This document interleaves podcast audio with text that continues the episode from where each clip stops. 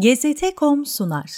Emperyalist ülkelerin Orta Doğu bölgesinde hayata geçirdiği sömürü düzenine karşı milliyetçi bir tepki olarak ortaya çıkan Baas, yani yeniden diriliş ideolojisinin fikir babası ve kurucusu kabul edilen Michel Eflak, 1910 yılında Şam'da doğdu. Ticaretle meşgul olan Ortodoks Hristiyan bir ailenin ferdidir.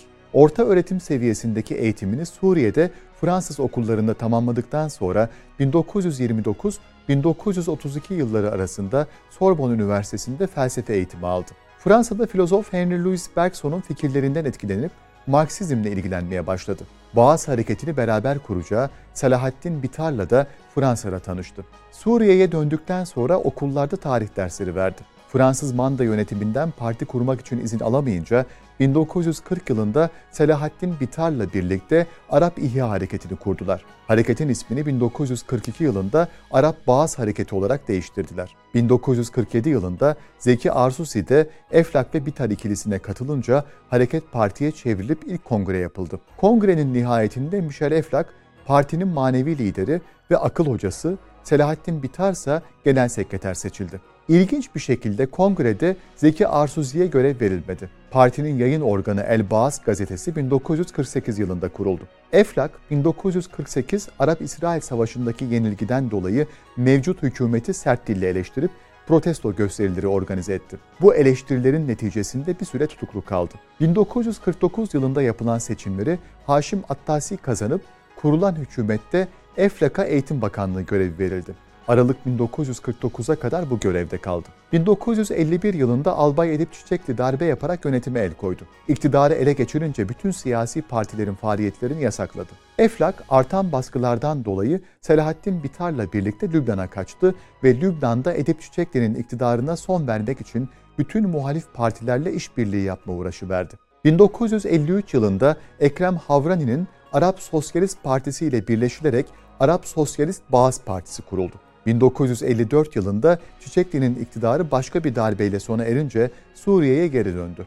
Akabinde yapılan seçimlerde Baas Partisi mecliste 22 sandalye kazandı. 1948'de İsrail'le yapılan savaşta Arap ordularının yenilgisi, manda yönetimleri ve krallıklara karşı halkın öfkesi ve tahammülsüzlüğünün artmasına neden oldu. 1952 yılında Mısır'da Cemal Abdülnasır liderliğindeki Hür Subaylar Hareketi Kral Faruk'a karşı darbe gerçekleştirip yönetime el koydu ve ardından Cumhuriyet sistemi ülkenin yeni yönetim şekli olarak ilan edildi. Cemal Abdülnasır 1954 yılında ülkenin cumhurbaşkanı oldu. Nasır ve Eflak'ın ana fikirleri Basra Körfezi'nden Atlas Okyanusu'na kadar uzanan coğrafyada sosyalizm ve milliyetçilik sentezli bağımsız bir Arap devleti kurmaktı. Bu kapsamda 1958 yılında Suriye ve Mısır Birleşik Arap Cumhuriyeti kurulup liderliğine Cemal Abdülnasır getirildi. Baas Partisi mensuplarına yönetimde yeterli miktarda görev verilmemesi, Suriye askerlerinin Mısır'dan yönetilmesi ve siyasi partilerin lav edilmesi Suriye halkı ve Baas cephesinde rahatsızlığa neden oldu. 1961 yılında Suriyeli bazı subayların darbe yapması birliği sonlandırdı. 1963 yılında Eflak'ın desteğini de alan Bağızçı subaylar darbe yaparak yönetime el koydu. Bu dönemden sonra parti içinde askerlerin ağırlığı hissedilmeye başlandı. Bir süre sonra asker ve sivil Bağızçılar arasındaki ihtilaflar aleni şekilde ortaya çıkmaya başladı. 1965 yılında yapılan parti kongresini Eflak kaybetti. Yerine Munif Rezzaz genel sekreter seçildi.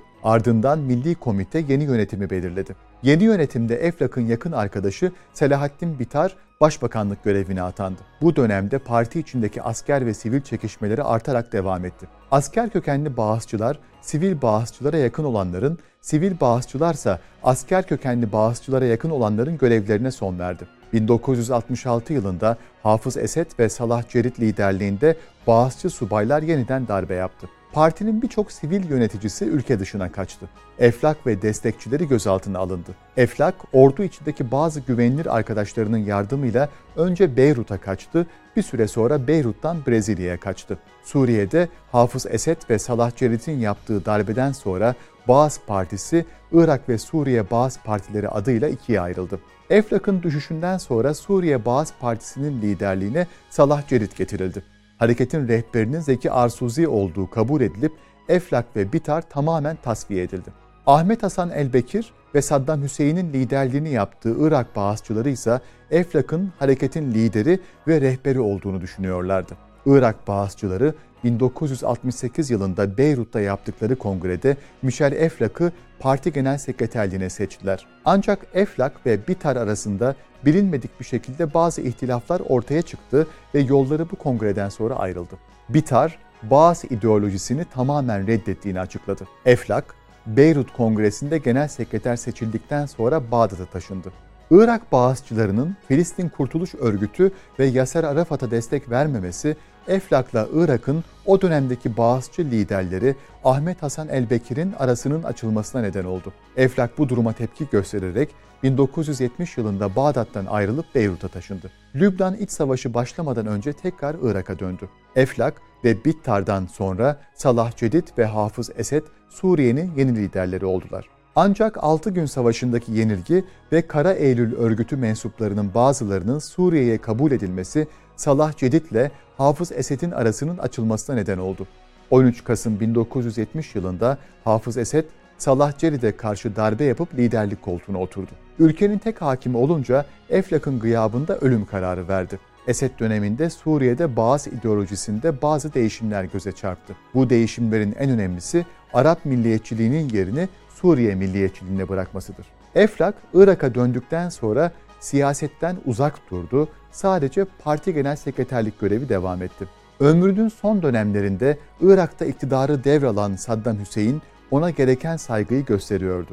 Ancak Eflak yönetimde söz sahibi değildi. Vaktinin çoğunu kitap yazmaya ayırıyordu. 23 Haziran 1989'da kalp ameliyatı olmak için gittiği Paris'te hayatını kaybetti. Cenazesi Paris'ten Bağdat'a getirildi. Saddam Hüseyin, Eflak'ın ölmeden önce Müslüman olup Ahmet ismini aldığını açıkladı fakat bu konunun doğruluğu tam olarak bilinmemektedir. Naaşı İslami usullere göre düzenlenip Saddam Hüseyin'in yaptırdığı anıt mezara defnedildi. İslam coğrafyasını daha yakından tanımamıza yardımcı olacak bu serüveni bizimle birlikte takip etmek için kanalımıza dahil olmayı, video dosyalarımıza beğeni ve yorumlarınızla katkı sağlamayı unutmayın. GZT.com sundu.